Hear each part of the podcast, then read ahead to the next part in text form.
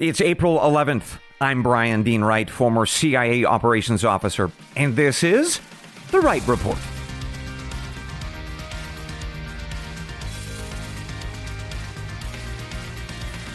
Hey, good day to you, ladies and gentlemen. Welcome to The Wright Report, your daily news podcast. I've got five briefs for you this morning that are shaping America and the world. First, we are going to talk about the U.S. economy. Some important economic data comes out this week. I'll share with you what it is and what to expect. Second, Ford Motor Company recently applied for a patent to remotely control your car. I'll explain how that means that not just Ford, but a hacker or a government might use that technology to control you and your car as well. Third, we switch gears to international news with the first stop this morning in Egypt. The president there apparently wants to give Russia a bunch of rockets for their war in Ukraine. I'll tell you why they want to do that and remind us of why we ought to care about this news. Fourth, we jet off to Mexico, where I've got a warning for tourists. The cartels there want to sell you a timeshare, but don't do it. Fifth, we take our biggest trip yet. We are going to the moon. And that's because the US and China are racing to get there first. I'll explain. Later, we close out the Wright Report with an email from two listeners in Missouri who heard the report yesterday on China being the world's biggest polluter. And they wanted to know why people don't talk about that more often when we talk about climate change. Well, I got a couple answers. But first, let's get to our top story of the morning. America's economy is back in the news this week. Tomorrow, we learn about the latest inflation numbers, which, as we all know, have been awful lately. Everything, of course, is going up in price. Well, the March inflation numbers are set to be released mid morning tomorrow, and we will see if those increases are still the norm. Then on Thursday, we get inflation numbers for producers. In other words, what companies are paying to produce all the products and services that we buy. And those costs, of course, eventually get passed down to consumers. Then on Friday, we learn about the nation's retail sales, which is a pretty important indicator for the overall health of the nation's economy. And that overall health, by the way, is looking a little rough. As I shared with you last Friday, we've got an odd mix of good and bad. So, to the good, unemployment is low, thank goodness. But to the bad, interest rates are, well, rising. Companies are slowing down on their hiring. And Americans are loading up on debt, around $1 trillion for credit card debt alone.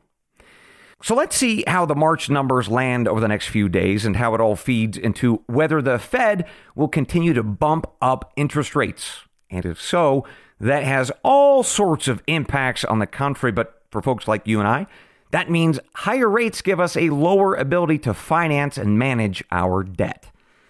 And speaking of debt, one of the reasons that a lot of folks have gone into debt recently, at least according to the data, is the cost of buying a car. So here's something you might not know.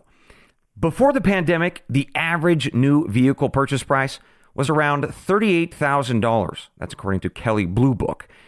But now we've gone from 38,000 to about $49,500. And it's not just new prices of these cars that are going up, it's used cars too. So consider this. Before the pandemic, the average price of a used car was about $20,500. Now, that's a little over $27,000. That was just in a couple years' time. By the way, that $7,000 increase is according to data from AP News. So, what's driving these price increases and the debt that people have to take on to finance them?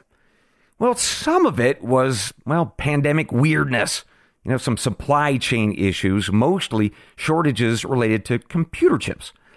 But it's also automakers who are slowing or stopping the production of cheaper cars. So consider the company Nissan as just one example. According to NPR News, they cut production of one of their cheapest models called the Nissan Versa by 78% over the pandemic. Now, they did the same thing with another affordable model called the Sentra. Meanwhile, as they decreased production of those affordable cars, they increased the production of higher profit cars. In this case, the Altima and the Pathfinder. Okay, so that is part of the problem, but we can't blame all of our financial woes and the debt on corporations. It is us too as consumers. So the data show that when we go to buy cars, we tend to buy more luxury vehicles. And here's the big takeaway we're buying light pickup trucks more than ever before.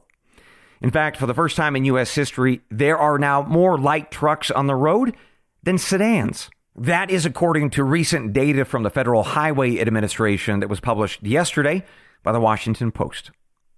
So, as sedans are pushed aside for light trucks in the United States, there has been a boom, at least lately, in one type of truck in particular that I think helps explain why we are taking on so much vehicle debt. And that vehicle is an electric pickup truck, like the Ford F 150 Lightning. Now, but buying one of those things, I got to tell you, it's not a smart deal if you are looking for a deal. About three weeks ago, Ford Motor Company jacked up the prices for a new Lightning truck to $98,074. That's for the Platinum Edition. The baseline model, a little bit cheaper, run you around 56 grand. So, all in all, folks, let's see where the economic news takes us this week, but maybe hold off on that car purchase and ease off on that credit card debt. Some pretty choppy economic waters ahead. And with all that talk of Ford, it actually takes us to our second brief of the morning.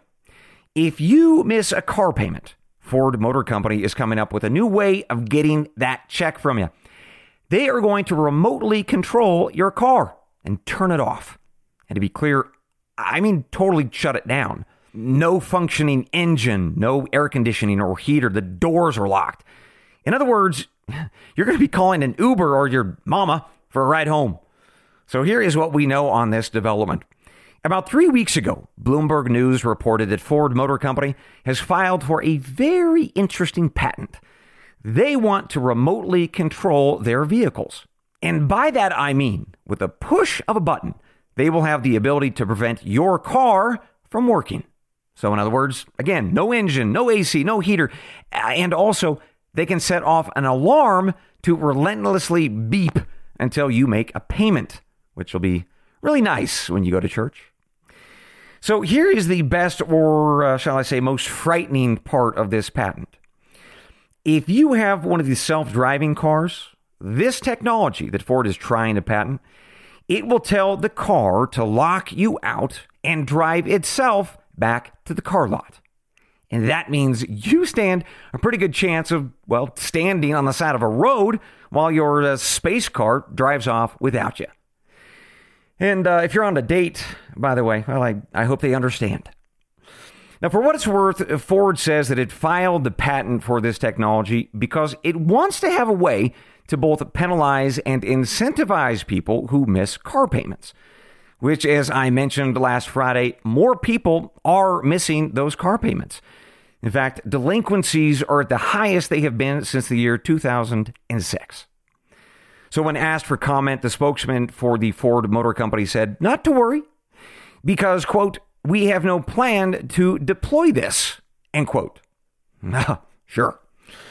But as Ford and other companies potentially move forward with this remote control technology, they're opening themselves and you up to the possibility that others will try to shut down that car too.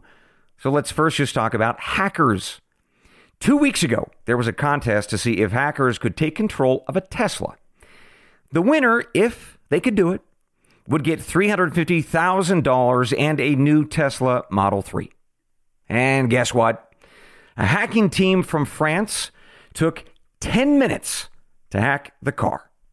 To demonstrate their success, they opened the doors and the trunk while the car was in motion. And by the way, the issue isn't just about Tesla. The car companies Volkswagen, Jeep, Audi, BMW, and at least nine others have been hacked in competitions by these good guy hackers or the uh, not so good guy hackers in the real world. But there's somebody else that can take control of your car. And to understand who that might be, let's do a thought experiment. So let's imagine the COVID pandemic took place in 20 years' time in the future, of course, when this remote control technology is in all new cars. And the government says to you, take the vaccine. And you say, no, thank you. It, it won't prevent me from getting sick, and I'm not obese, which is the greatest risk of hospitalization, according to data. So, no, thank you. My doctor and I believe that the data show that the vaccine isn't appropriate for me. And then the government pushes a button or tells Ford to push the button, and your self driving car leaves your home. And along with it, your ability to earn a living for yourself and your family. All because you had the audacity to speak truth to power. So there you have it, folks. You ready for this uh, new brave world of ours? A world where the gadgets that we buy, from phones to cars, aren't necessarily giving us the ability to control our world. Rather, in the wrong hands, they might just be controlling us. With that, let's take our first break of the morning. Now, most of you likely won't hear any ads over the next couple of minutes. We've got another week or two of an ad free experience. So, stretch those legs, sip on that cup of coffee or juice, and we will be right back. Welcome back to the Wright Report. Let's continue with our news this morning. Switching gears from domestic affairs to events from around the world. First, we stop in the Middle Eastern country of Egypt, where we are learning this morning that the government there secretly agreed to produce 40,000 of a certain type of rocket, a 122 millimeter round, for shipment to the Russians. President of Egypt, a man with the last name of Al Sisi, ordered the deal to go through, but told his people to keep it secret so that, quote, we avoid problems with the West, end quote. Now, we know exactly what Al Sisi said because his words were in a highly classified intelligence report that leaked, probably by somebody within the U.S. Pentagon. So, over the past week, I briefed you all on how dozens of secret and top secret documents were leaked back in January on social media platforms.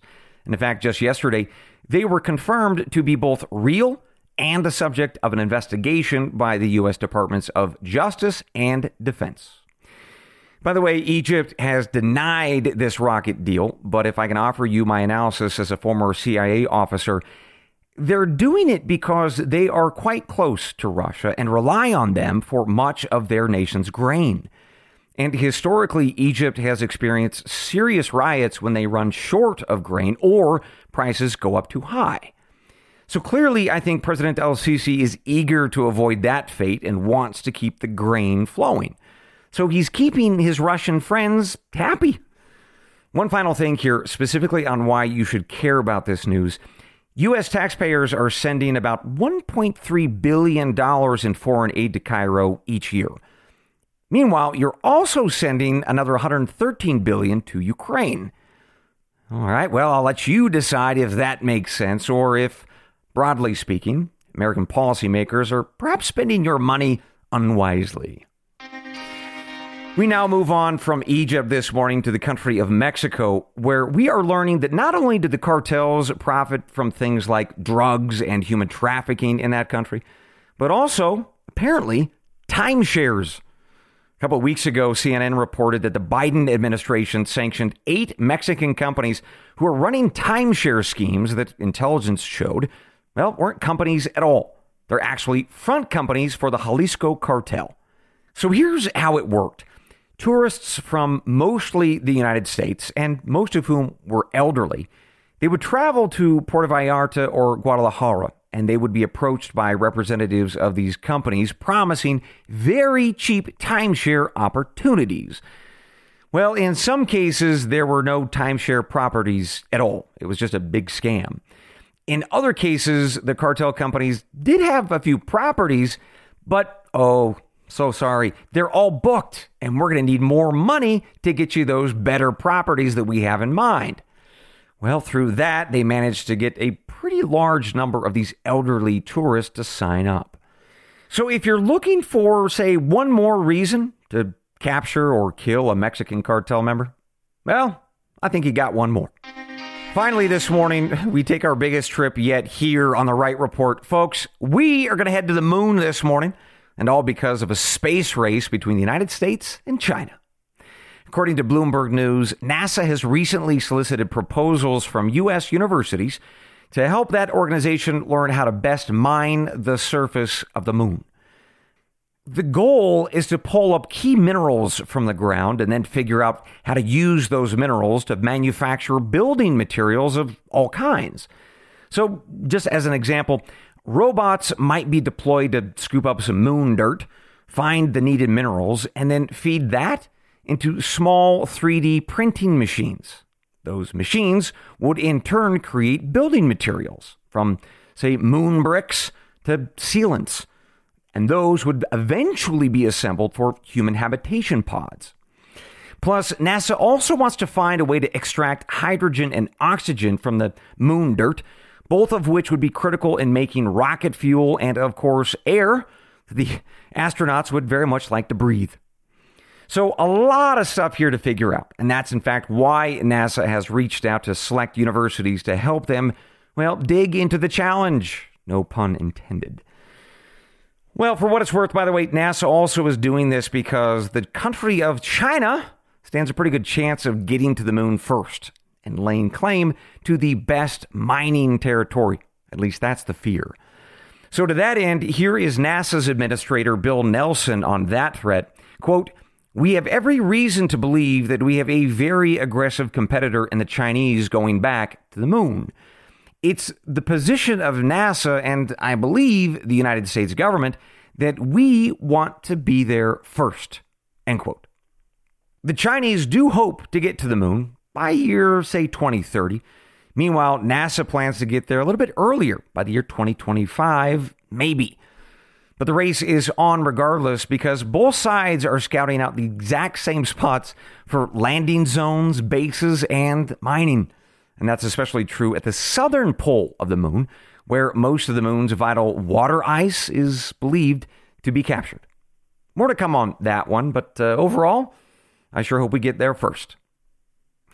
With that, ladies and gentlemen, we conclude this morning's episode of The Wright Report. But I've got one more thing before I let you go. So enjoy this next break, which will be ad free for now, and we will be right back.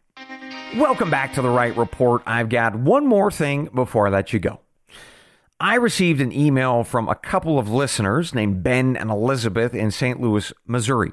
So they heard the Wright Report yesterday and were pretty surprised to hear me mention something.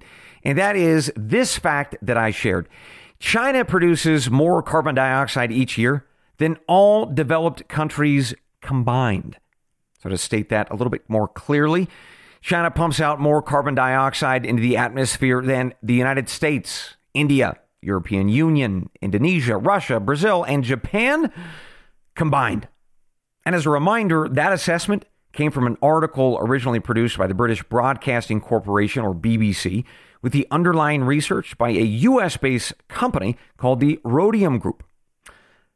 Regardless, Ben and Elizabeth were pretty shocked to hear that news, and here is what they emailed me.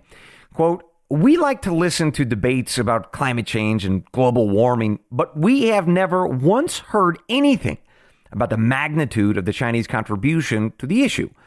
Because just simple math, Bryan, of what you said, says it doesn't matter if everyone else in the world stops their emissions, because if China just keeps doing what they're doing, it makes the rest of us, what we do, moot. So, why aren't we talking about that as a country or a world. End quote. Well, Ben and Elizabeth, thank you for writing. And thanks to everybody for your patience with emails. I am way behind on responding, but I am reading everything. Meanwhile, Ben, Elizabeth, yes, you are spot on. You are using logic and facts to drive your thinking about this issue, and bravo to both of you for doing it. Right? That is, I got to tell you what I love about you all. You are just, if I can be honest, you're smarter than the average person that I encounter in the world. And I love that.